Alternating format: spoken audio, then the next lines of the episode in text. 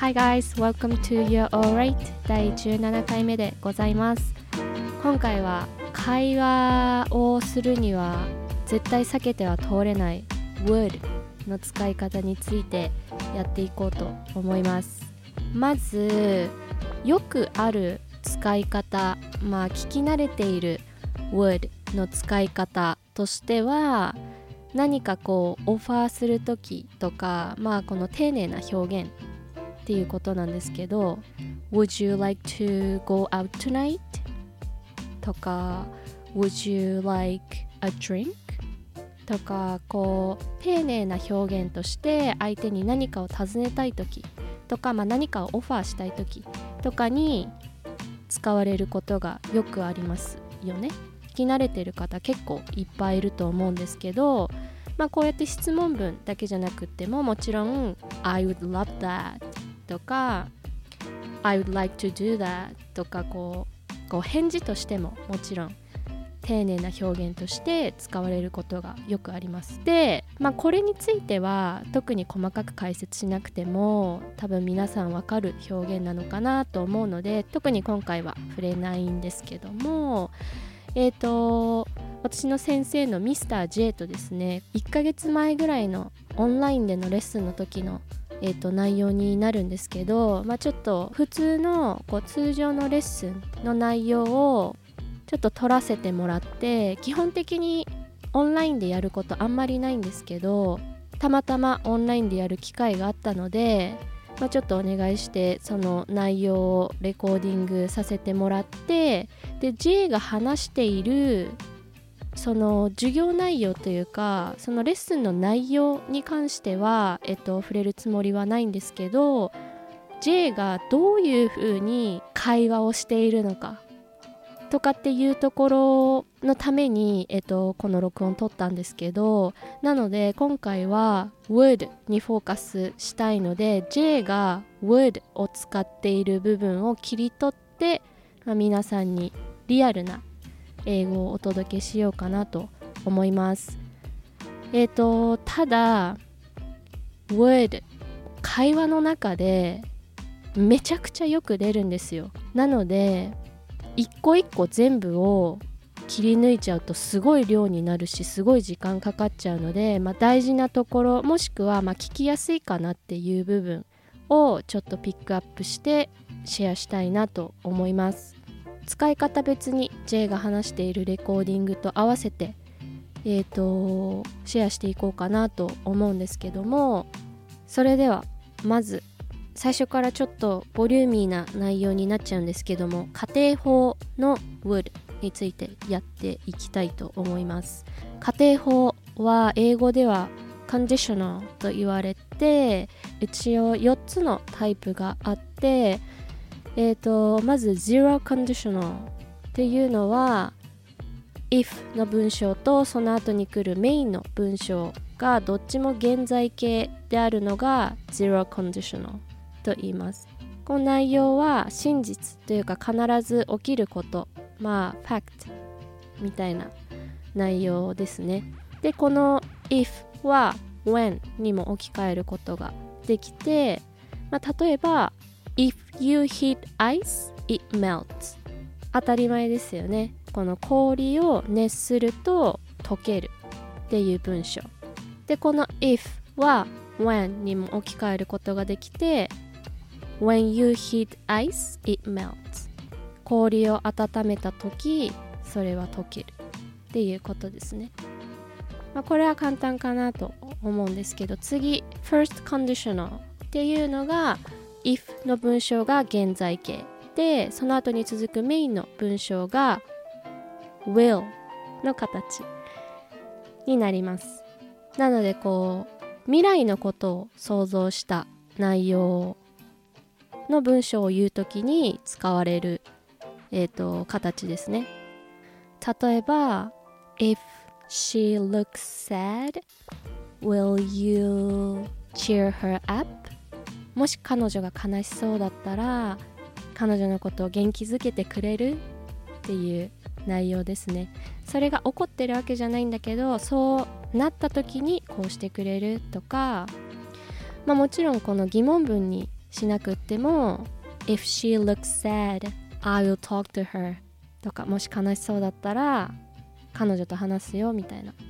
っていう言い方もできますね。まあ、ここまでは結構普通の表現かなと思うんですけどでは次 second conditional っていうのはよく imaginary situation って言われて、まあ、想像の出来事っていうふうに、えっと、よく言われるんですけど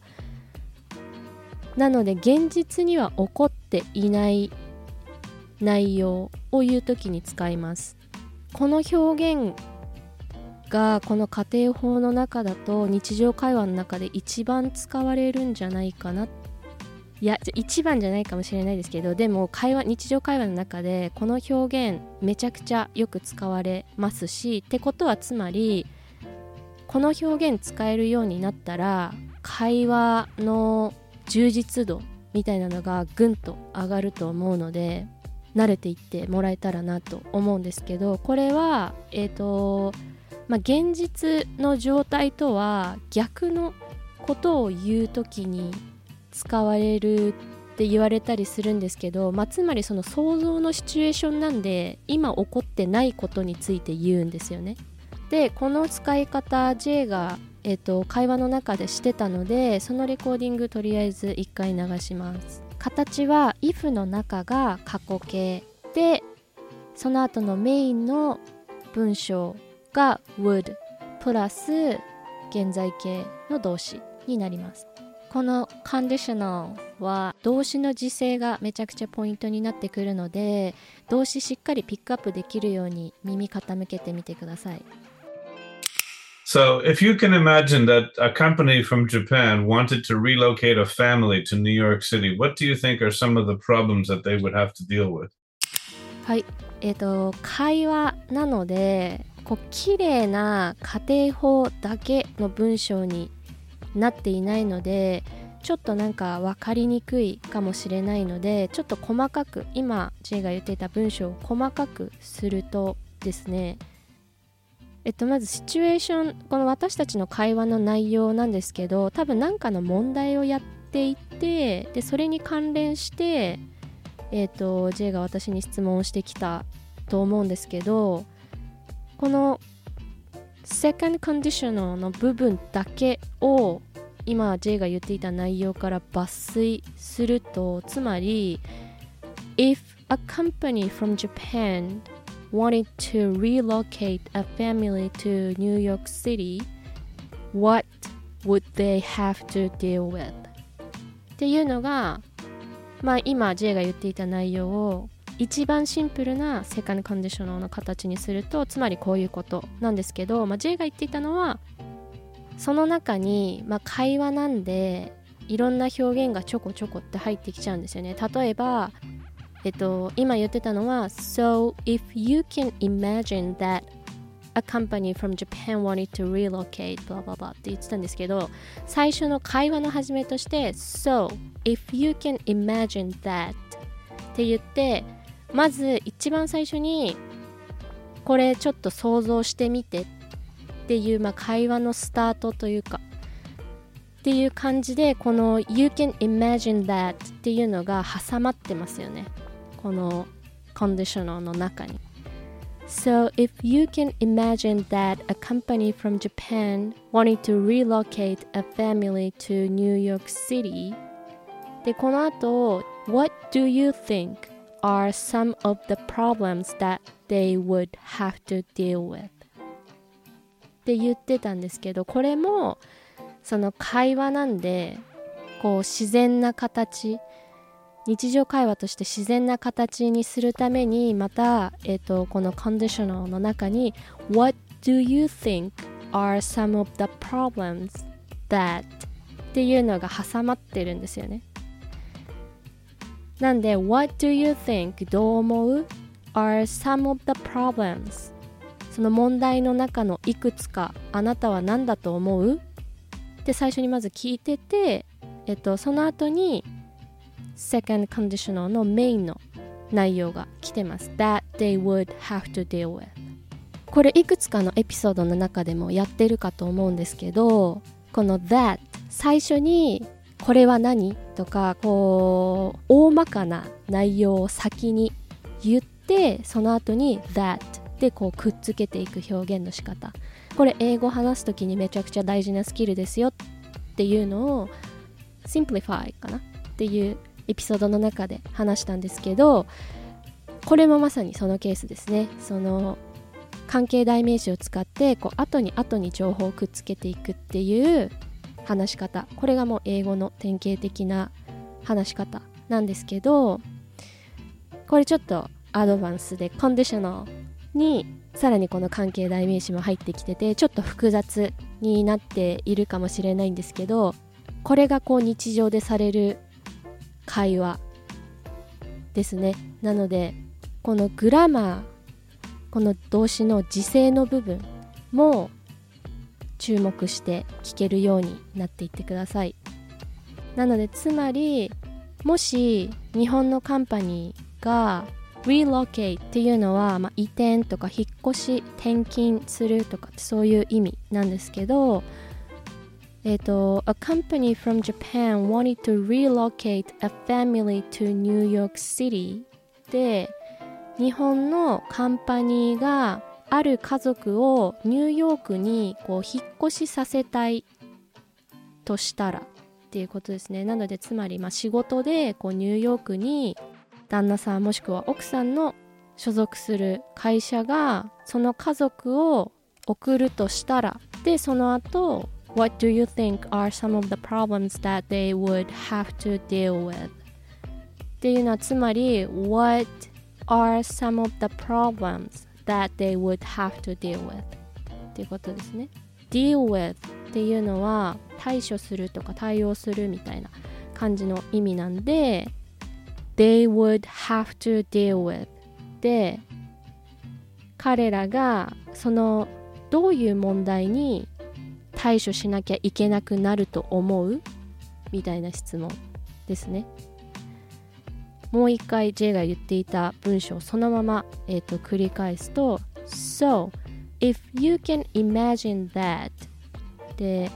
想像してみてっていうことをまず最初に言ってますね。で、A company from Japan wanted to relocate a family to New York City 日本のカンパニーがある家族をニューヨークシティに送りたい時に What do you think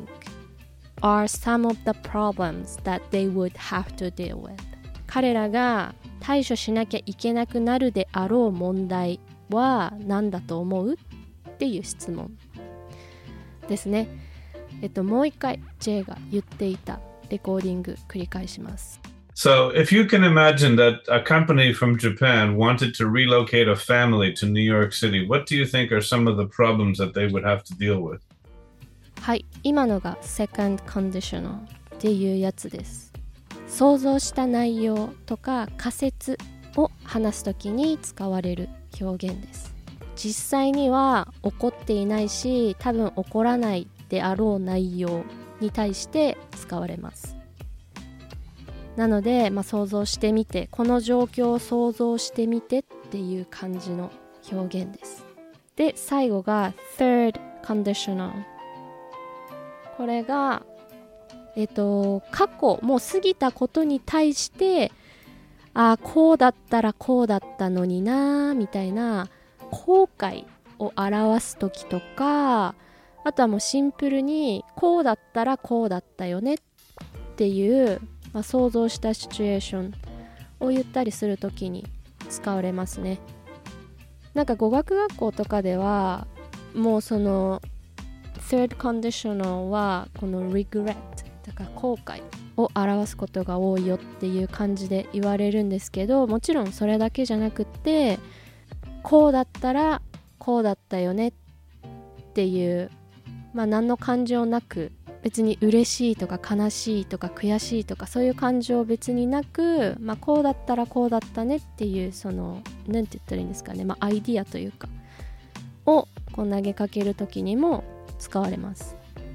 この third condition の形がえ、ー、と if の中の文章の動詞は過去分詞形。でその後に来るメインの文章が過去完了形になります。でこの表現、えっと、2回別の内容で J が使っていたので2つ流したいと思います。まず1つ目。And uh, if you if you had stayed in that job, do you think you would have had an opportunity to get promoted? はい今言っていたのは If you had stayed in that job もしあなたがその仕事にステイしていたらその仕事を続けていたら Do you think you would have had an opportunity to get promoted?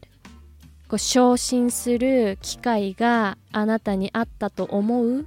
みたいな感じの内容ですね。これは私が日本にいた時の、まあ、パートタイムの仕事について話している時に私に質問をした内容なんですけどこれ別になんか後悔とかそういうの全くないですよね。If you had stayed in that job, do you think you would have had an opportunity to get promoted? もう過去のこと、もう過ぎたことに対してもしそれがそうじゃなかったらっていうこう実際にあったこととは別のシナリオについて話す時に使われる形です。でこの発音なんですけど You would have had とか、まあ、もしくはこの had の部分は何かしらの動詞の過去分詞形が来ることになるんですけどこの would have の発音なんですけど会話の中だと would have って言ってるとやっぱテンポがすごい悪いんですよね。なので would have would have 短くして言われます。You would have you would have. でもっと短くすると would have would have ぐらいになったりします。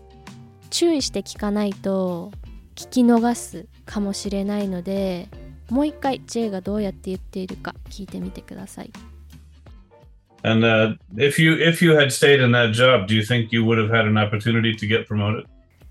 キャッチできましたかね You would have had you would have had ここの発音聞く時も自分が話す時もちょっと注意が必要かなっていうところですであともう一つ同じこの third conditional J が使っていた部分があったのでそこ流します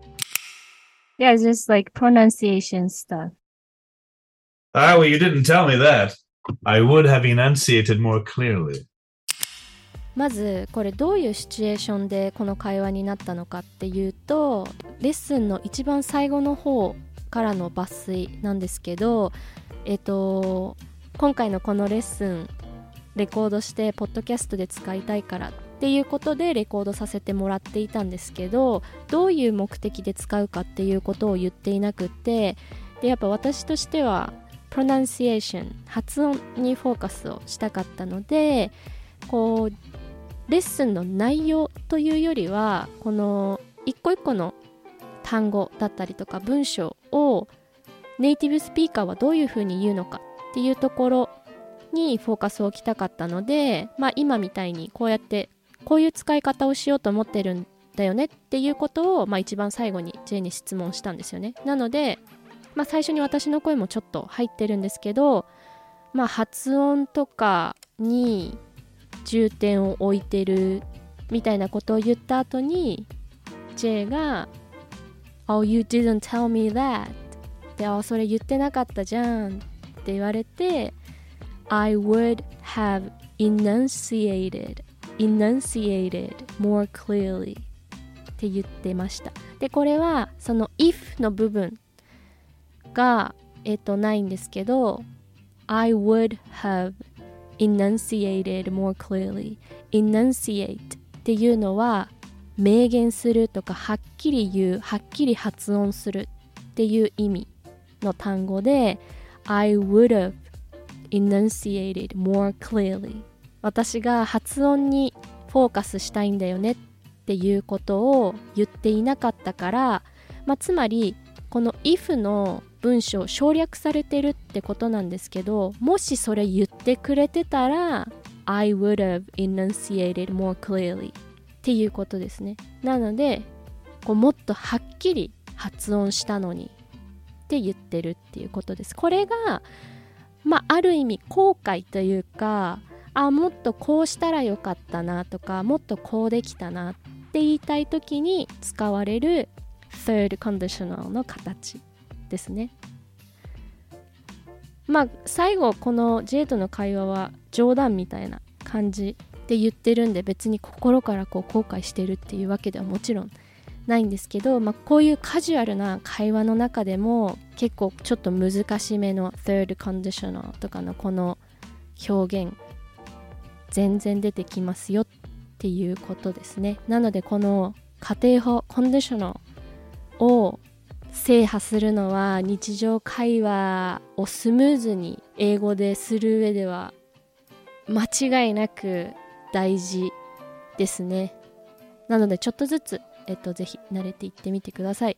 えっと、この今回の会話でのコンディショナルの word は以上ですね。で、あと3つぐらい今みたいな短いパート抜粋しているので次の内容に移っていきたいと思うんですけどもう一回最後の内容を流します。えっと、単語とかグラマーだけじゃなくてどういう風に言ってるかとか声のトーンとかにもちょっと注目してみてください。Yeah, just like pronunciation stuff. Ah, well, you didn't tell me that. I would have enunciated more clearly. はい。っていう感じで、えっ、と、enunciated って言った時の J のこの声のトーンというか言い方気づきましたかね？なんかえっと、この単語聞いたことない方いっぱいいると思うんですけど私も聞いたことなかったんですけどやっぱちょっと難しい単語なんですよ結構アドバンスな単語なのでこう日常会話の中でたくさん使われるかって言ったらそういう単語ではないんですよねなのでちょっとこうわかるかなみたいな感じのテンションで言ってる言い方ですね。I would have enunciated more clearly っていう、まあ、J のユーモアですね、これは。で、この後流すレコーディングも、えっと、家庭法コンディショナルの内容は、えっと、このレコーディングからは以上になるんですけど、この後、あと3つぐらい、えっと、他の would の使い方出てくるので、この声のトーンとか言い方ちょっと注目してみてください。それでは次がですねえっ、ー、とこれもまあコンディショナーって言ったらコンディショナーなんですけどこの would っていうのは自分の意見を述べたい時にすごくよく使えるんですよね。でそのちょっと丁寧に自分の意見を述べたい時とか目上とかあまり親しくない人に自分の意見を言う時とかあとはまあその second conditional の感じもあるんですけど、まあ、ちょっと想像したシチュエーションで自分の意見を述べる時にすごいよく使われるんですよ。それそうじゃない？とかこうじゃない？みたいなまあ、ある意味この想像したシチュエーションってことですよね。けど、まあ、自分の意見でもあってっていう感じです。とりあえず、えっと、J が言ってどういう風に使ってるか一回流します。めちゃくちゃ短い文章なので前後の文章がないんですけど聞いてみてください。流します。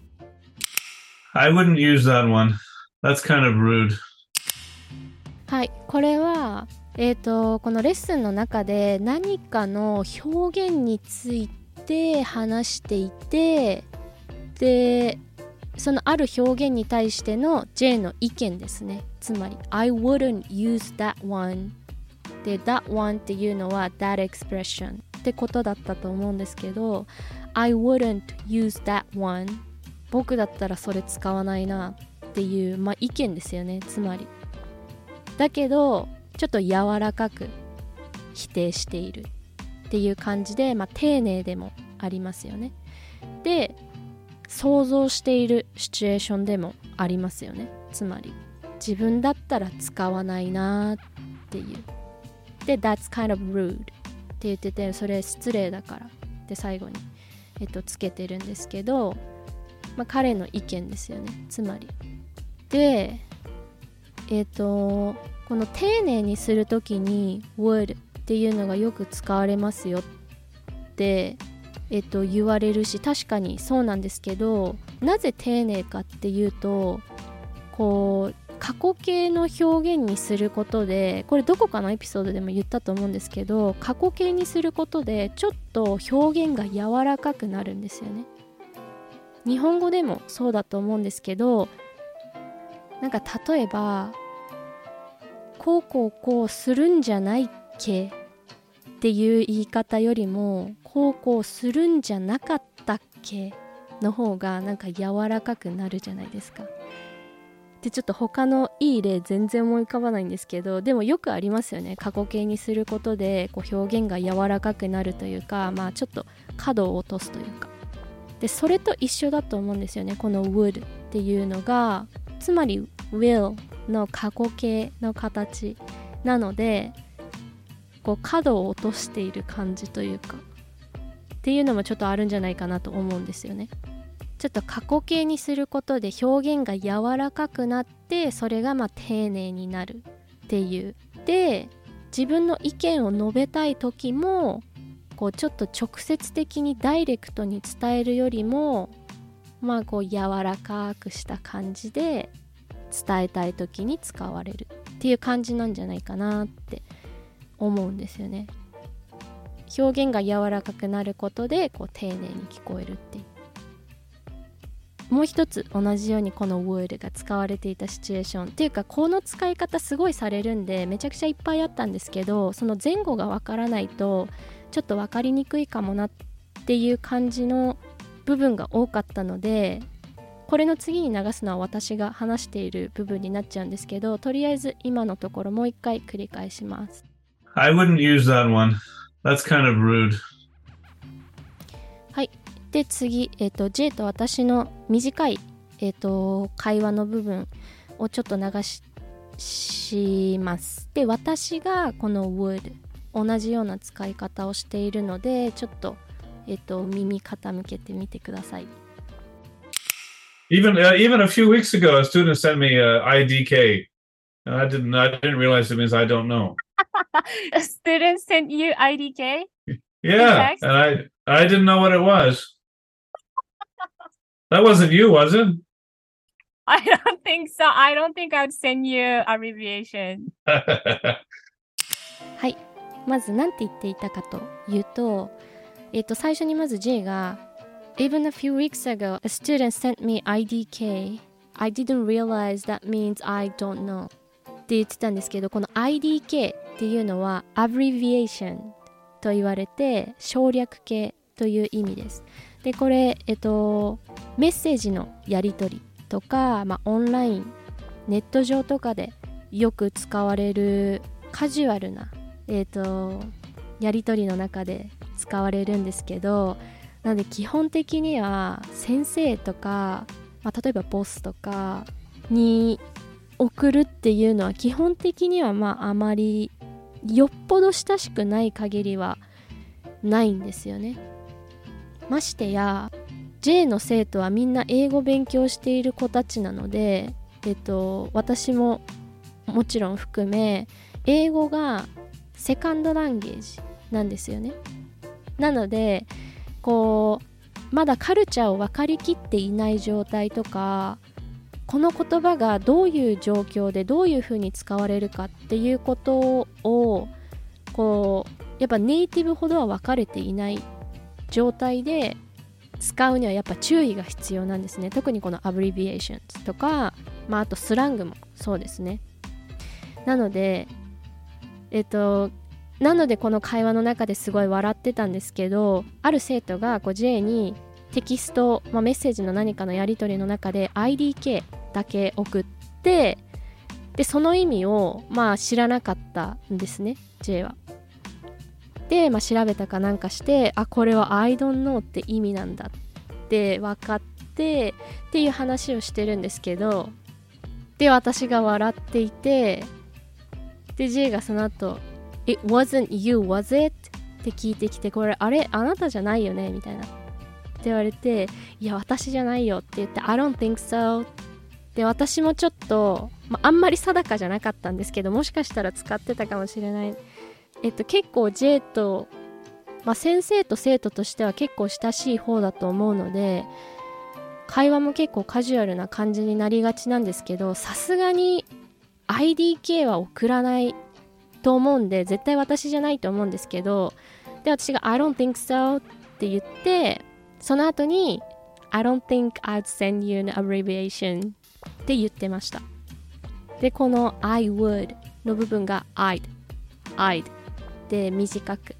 なっている感じの言い方ですね I'd send you abbreviation I don't think I'd send you abbreviation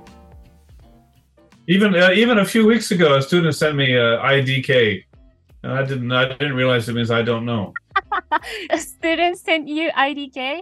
Yeah, and I I didn't know what it was. that wasn't you, was it? I don't think so. I don't think I'd send you abbreviation. はい